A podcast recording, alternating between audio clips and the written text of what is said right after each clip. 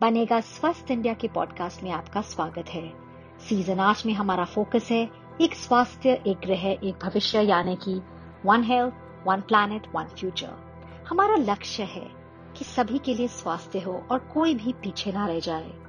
Living no one behind हमारा focus है, क्योंकि सिर्फ़ एक स्वस्थ भारत ही बनेगा संपन्न भारत। मैं हूँ अंबिका सिंह कामा। आज हम बात करेंगे एक ऐसे इंसान से जिन्होंने कोविड के दौरान आगे आके कई लोगों की मदद की, उनकी अंतिम संस्कार किए। सिर्फ़ इतना ही नहीं, ये ऐसे लोग हैं जिन्हें ये जानते भी नहीं थे और उनके अपने उन्हें छोड़ गए। डॉक्टर जितेंद्र सिंह शंटी, जो कि हैं प्रेसिडेंट शहीद भगत सिंह सेवा दल के, वो पद्मश्री अवार्डी भी हैं। डॉक्टर शंटी, हमारे साथ जुड़ने के लिए बहुत बहुत धन्यवाद। सबसे पहले मैं आपसे पूछना चाहूँगी कि क्या मुश्किलें आई थी? मतलब आप ये काम करते आ रहे कई सालों से मतलब पच्चीस साल कोई कम नहीं है, चालीस हज़ार से ज़्यादा बॉडी को अंतिम संस्कार कर चुके हैं। लेकिन कोविड एक अलग टाइम था, एक अलग माहौल था। क्या चैलेंजेस थी, क्या मुश्किलें थी? पच्चीस साल का एक्सपीरियंस मेरे बहुत काम आया क्योंकि मेरे वॉरियर्स मैं, मेरे बच्चे, जिन्होंने पच्चीस साल बहुत सेवा की थी, हमें हमें काम करने का तरीका आता था कि डेड बॉडी को कैसे पैक करते हैं। ऊपर से कैसे नीचे नीचे उतारेंगे उसको एंबुलेंस में कैसे लोड करेंगे शमशान घाट पे कैसे उतारेंगे फिर क्रिमेट कैसे करनी है और और बहुत ज़्यादा बॉडीज आ जाती है तो उनको इकट्ठे कैसे क्रिमेट करना है। लेकिन इस कोविड काल में हमने सोचा भी नहीं था कि इतनी बल्क में बॉडी आ सकती है कि एक दिन में हमारे पास 125-26 तक बॉडी आ जाना। जहाँ तीन दिन में हम कराते थे और कहा 125 आ जाना।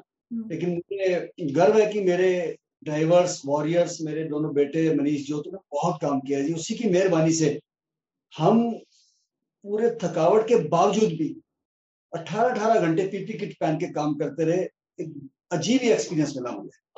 आपने कहा जैसे आप लोग 18 घंटे 18 घंटे काम करते रहे और हमने भी देखा, मैं कहीं यहाँ ये भी पढ़ रही थी कि ऐसा टाइम था कि, क्योंकि ये बीमारी ऐसी पैंडेमिक ही ऐसा था, डर बहुत था। कि एक बॉडी नीचे उतारने में भी मदद नहीं मिल रही थी क्योंकि कोई छूना नहीं चाह रहे थे। लेकिन पहले वेव के दौरान आपके फाउंडेशन के एक एंबुलेंस ड्राइवर की मौत हो गई थी कोविड के चलते। लेकिन फिर आपने किस तरह अपने जो ये आपके एंबुलेंस ड्राइवर्स है, आपके जो यू नो सारे जो ये लोग हैं, उनको इंस्पायर कैसे किया? क्योंकि एक मौत के बाद डर तो कहीं ना कहीं सबको लगता ही है। देखिए इतना भयानक मंजर था कि लाश सामने पड़ी होती थी और बेटे हाथ लगाने से मना कर देते थे, परिवार का कोई लोग हाथ नहीं लगाते थे। बल्कि कई जगह तो हमें जलालत देखने को मिली कि किसी ने माँ की कानों की बालियाँ उतार ली और किसी ने घड़ी उतार ली मुंदरी उतार ली अंगूठे लगवा लिए। उसके बावजूद जब मेरा एक ड्राइवर शहीद हो गया तो मेरे ड्राइवर थोड़ा डर गए। बच्चे थे। तो मैंने एक बात पूछी। मैंने कहा बेटा अगर हम लड़ाई जंग लड़ रहे हैं और हमारा एक फौजी शहीद हो गया अगर तो अब हमें भागना है या आगे बढ़ना है? कहने लगे नहीं पूरा बदला लेना है आगे बढ़ना है। तो मैंने कहा हमने भी कोविड से पूरा बदला लेना है घबराना नहीं है आगे बढ़ना है। अगर मौत आएगी तो सबसे पहले जितेंद्र सिंह शंटी को आएगी मैं घबराने वाला नहीं हूँ क्योंकि हमारे तो धर्म में लिखा है कि मोहे मरने का चाव है मरू तो हर के द्वार मैंने सोच रखा था कि घरों में भी तो लोग मर रहे हैं मैक्सिमम घरों में मरे हैं लोग। तो क्यों हम उस सेवा को करते हुए जो हम पच्चीस साल से कर रहे हैं, अगर शमशान में हमें मौत आ जाएगी कोई प्रॉब्लम नहीं है। मर सकते हैं घर पे भी यहाँ यहाँ भी मर सकते हैं। हम नहीं घबराएगी मेरे ड्राइवर भी नहीं घबराएगी उसके बाद। अगर मैं घबराने की बात करूँ, जैसे आपने लोगों को अंतिम संस्कार उनका, उनकी कराया, जब अपने लोग मतलब कहीं ना कहीं सहारा छोड़ दिया था लोगों ने या फैमिली मेंबर्स ने कहा, नहीं, हम नहीं छुएँगे। माहौल ही ऐसा था। लेकिन आपके खुद की फैमिली में दो बार, एक बार नहीं, दो बार आपके बच्चों को, आपकी फैमिली को कोविड हुआ था। तो कहीं ना कहीं आपने कैसे मतलब हिम्मत जोड़ी कि नहीं, हम ये काम करते रहेंगे और अब तक भी करते जा रहे हैं?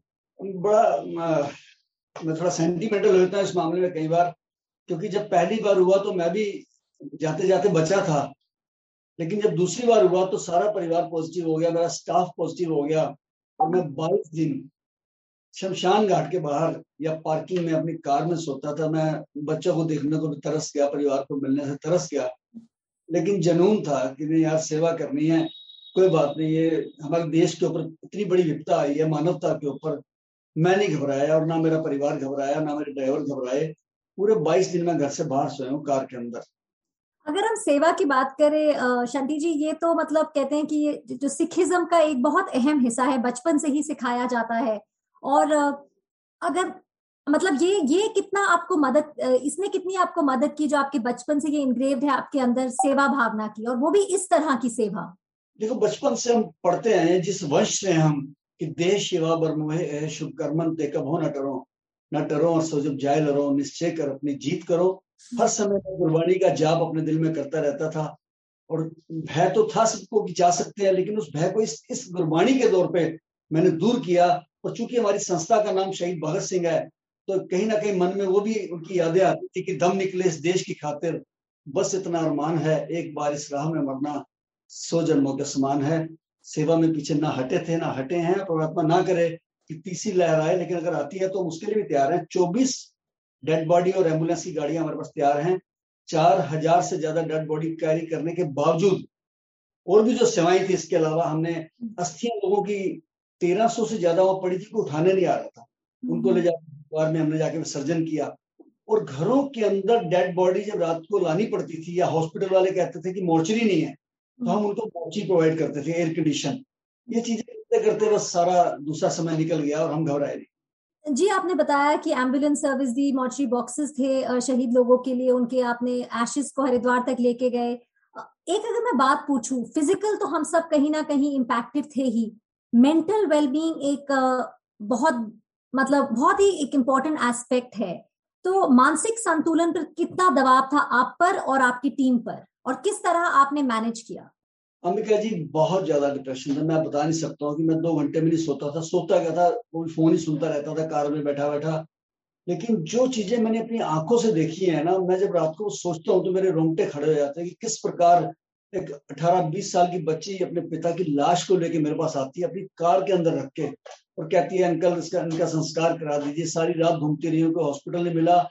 पापा कार के अंदर चले गए हैं। अब मुझे शमशान घाट नहीं मिल रहा है। सॉरी वो वो जज्बात को हिला देते हैं मेरे। और इसके अलावा, अंबिका जी, ऐसे बड़े बड़े लोग आके मेरे पास एक सुप्रीम कोर्ट के बहन जी आए थे। मेरे को हाथ जोड़ के कहते हैं, शंटी जी, मैं भीख मांगती हूँ मेरे भाई का संस्कार करा दीजिए। बीस, बाईस साल का जवान बच्चा था। कोई संस्कार करने वाला नहीं था। बहुत कुछ देखा मैं बता नहीं सकता। मैंने पाँच महीने की एक बच्ची जिसका नाम परी था, वो कोविड पॉजिटिव थी, उसको भी दफनाया है। और एक ऐसी माँ भी मेरे पास आई, जिसके घर में से चार मौतें हुई, अकेली रह गई थी। बिल्कुल बहशी पागल सी हो गई सी कांपती थी, कहती, बेटा, मैं तीन बार विधवा हुई हूँ। मैंने कहा, वो बहन जी कैसे? कहती, बेटा, पहले मेरे पति चले गए। दो जवान बेटे थे। मैंने कहा, मेरे पति भी हैं, बेटे भी हैं। आज वो भी चले गए।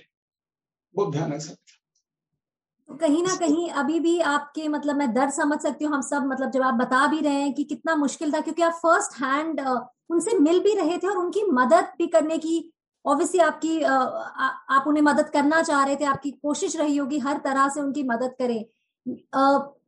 एक तो आपने ये हमें बताया लेकिन अपने जो टीम को आपने कैसे प्रोत्साहित किया कैसे उन्हें इंकरेज करते रहे हर समय कि ये करना बहुत ज़रूरी है? और अब कितना आप उभर चुके हैं उससे?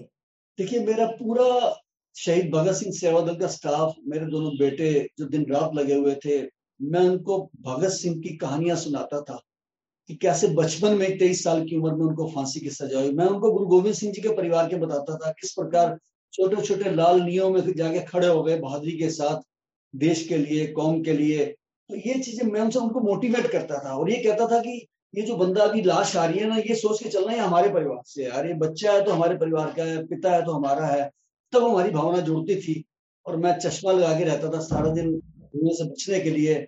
मैं बता नहीं सकता कि उस चश्मे के अंदर मैं दिन में पंद्रह से बीस बार रो लेता था। नहीं मैं समझ सकती हूँ आपकी मतलब एग्जैक्टली exactly, और जो आपने काम किया मतलब बहुत हिम्मत का था। एक आखिरी सवाल मैं आपसे ये पूछना चाहूँगी कि क्रिमेशन मतलब जब हम घाट की भी बात करें तो जो तस्वीरें थी आ रही थी या जो हम सुन रहे थे देखा भी था हमने कि कितनी लाइन लगी थी तो उसके लिए भी आपको बहुत मतलब मुश्किलें आई होंगी कि सबको आप कहीं ना कहीं उनका अंतिम संस्कार डिग्निटी से किसी को आप भेज सके। देखिए बहुत दिक्कत आई शुरू शुरू में तो बीस बाईस की जगह थी क्योंकि वहाँ तीन डेड बॉडी आती रही। बीस साल से मैं उस शमशान घाट में देख रहा हूँ। लेकिन मैंने फिर ईडीएमसी कमिश्नर से रिक्वेस्ट की साथ वाला जो एक हज़ार गज का प्लॉट है कृपया उसको खोल दिया जाए। हम उसमें कराएँगे ओपन में। हम्म। उन्होंने मेहरबानी करके खोल दिया डेवलप करा हमने। और आप बिलीव नहीं करेंगे कि सवा सौ संस्कार कराने के बाद भी पाँच सात लोग तो वहाँ लावारिस बॉडी छोड़ जाते थे। जब उसके ऊपर से नंबर देख के हम फ़ोन करते थे कि आप आ जाइए आपका नंबर आ गया है तो वो क्या जवाब देते थे कि शंटी जी पहले हम हॉस्पिटल में टूट गए, फिर मोर्चरी में टूट गए, भूखे प्यासे, छह घंटे शमशान में भी लग गए, हम घर आ चुके हैं वो हमारे में हिम्मत नहीं है, आप करा दीजिए शंटी जी, हमें आप पे विश्वास है, आपकी संस्था कर रही है। और उस शमशान घाट को सीमापुरी के हमने एक तीर्थ स्थल बना दिया क्योंकि वहाँ सारा दिन लंगर चलता था, जलपान चलता था, ठंडा पानी, पंखे, कुर्सियाँ, टेंट, कोई कह नहीं सकता था कि वो शमशान घाट है, जबकि लोग अंदर जाते हुए डरते थे। हम कहते थे, बॉडी में गेट पे दे दीजिए, बस आप यही दर्शन कर लीजिए, हम कराएँगे सारा काम। और ईश्वर ने पता नहीं कहाँ से शक्ति दे दी, हमने नहीं किया वो। शक्ति दी ईश्वर ने, कोई मैं घर में एक बाल्टी दस किलो की नहीं उठा पाता हूँ। वहाँ मैं अस्सी अस्सी किलो लकड़ी उठा लेता था, ऐसे करके हाथ के अंदर और तीस तीस चिताओं को मैं अपने हाथ से जलाता था क्योंकि पंडित जी कुल तीन थे वहाँ पे। उनकी भी हिम्मत की दाद दूँगा मैं कि बिना हाथों पे ग्लव्स पहने वो लोग बेचारे दिन रात लाशें जलाते रहे और लाशें भी ऐसी आ रही थी बता नहीं सकता जो स्मेल होती थी सड़ी गली थी कोई पंद्रह दिन किया है कोई बीस दिन किया है और जो घरों से हम लाशें उठा के लाए हैं चालीस तक रोज लेके आए हैं हम। मुझे देशों विदेशों से फ़ोन आते थे कि शंटी जी हमारे पिताजी की बॉडी पड़ी है घर पे कोई उठाने वाला नहीं सब क्वारंटाइन में। हम उठा के आते थे उनको पैक करना सैनिटाइज करना, चौथी मंजिल से नीचे उतारना, फिर अपनी एंबुलेंस में लेके आना। मैं भूल नहीं सकता जी, मैं इस हादसे को अपने जीवन में नहीं भूल सकता। जी, आपने जैसे कहा कि आपको पता नहीं कहाँ से हिम्मत आती थी, ईश्वर की कृपा थी। लेकिन एक एक चीज़ मैं पूछना चाहती हूँ कि आपको लोगों से कितना सपोर्ट दुआएँ तो बहुत मिली हैं ऑब्वियसली लेकिन लोगों से कितना सपोर्ट मिला गवर्नमेंट से कितना सपोर्ट मिला? क्योंकि जो आप काम कर रहे थे, एक बहुत बड़े पैगामे पे था। देखिए चूँकि शमशान घाट एमसीडी के अंडर है तो एमसीडी ने तो मुझे पूरा सहयोग दिया। व्यक्तिगत रूप में भी प्रशासनिक रूप में भी। लेकिन सरकारों से मैंने किसी प्रकार की मदद नहीं ली हमें ज़रूरत भी नहीं थी। लकड़ी खत्म हो गई। शमशान घाट पे जैसी लकड़ी खत्म हुई मेरा तो दिल छोटा हो गया। मैंने कहा लाशें पड़ी हैं पच्चीस बार। वो लकड़ी नहीं है। और उत्तर प्रदेश से हम कहीं मंगाने लगे तो कोई हज़ार रुपये क्विंटल का रहा था।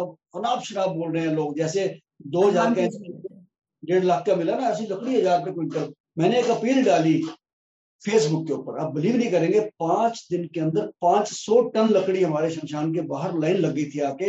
हमने एक एंबुलेंस की अपील डाली। एंबुलेंस की लाइन लगी। इवन देन अक्षय कुमार जी ने दो एंबुलेंस हमें बॉम्बे से भेज दी।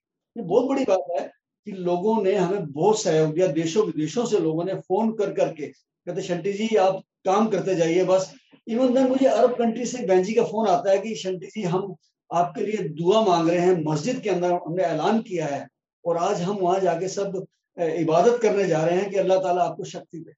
इससे बड़ी और क्या बात जी सेवा और आई थिंक शक्ति और दुआएँ सबसे बड़ी चीज़ है हमारे साथ जुड़ने के लिए। बहुत बहुत धन्यवाद और आपने ये सब हमारे साथ शेयर किया और कितने लोगों को मदद की। आप सबके लिए एक इंस्पिरेशन है हम आपको सलाम करते हैं। थैंक यू सो मच हाँ। जी। मैं चाहूँगा देश की जनता को। जी। हम हम प्रशासनिक तरफ़ देखें क्यों? हमारे घर में लाइट नहीं आती है, हम लोग इन्वर्टर लगाते रखते हैं। हमें पानी अच्छा नहीं मिलता, मारो लगाते हैं, सिक्योरिटी के लिए कैमरे लगाते हैं। तो क्यों ना हम तीसरी लहर अगर आने की संभावना है तो क्यों ना हम जब करोड़ों रुपए के मकानों में रहते हैं, लाखों रुपए के तो एक एक कंसेंट्रेटर या एक एक सिलेंडर तो घर में रख सकते हैं ना। हम कम्युनिटी बेस्ड मंदिर, गुरुद्वारा, मस्जिद एंड क्लब्स एंड सोसाइटीज क्यों नहीं एक एक एंबुलेंस रख सकते हैं? हम रख सकते हैं।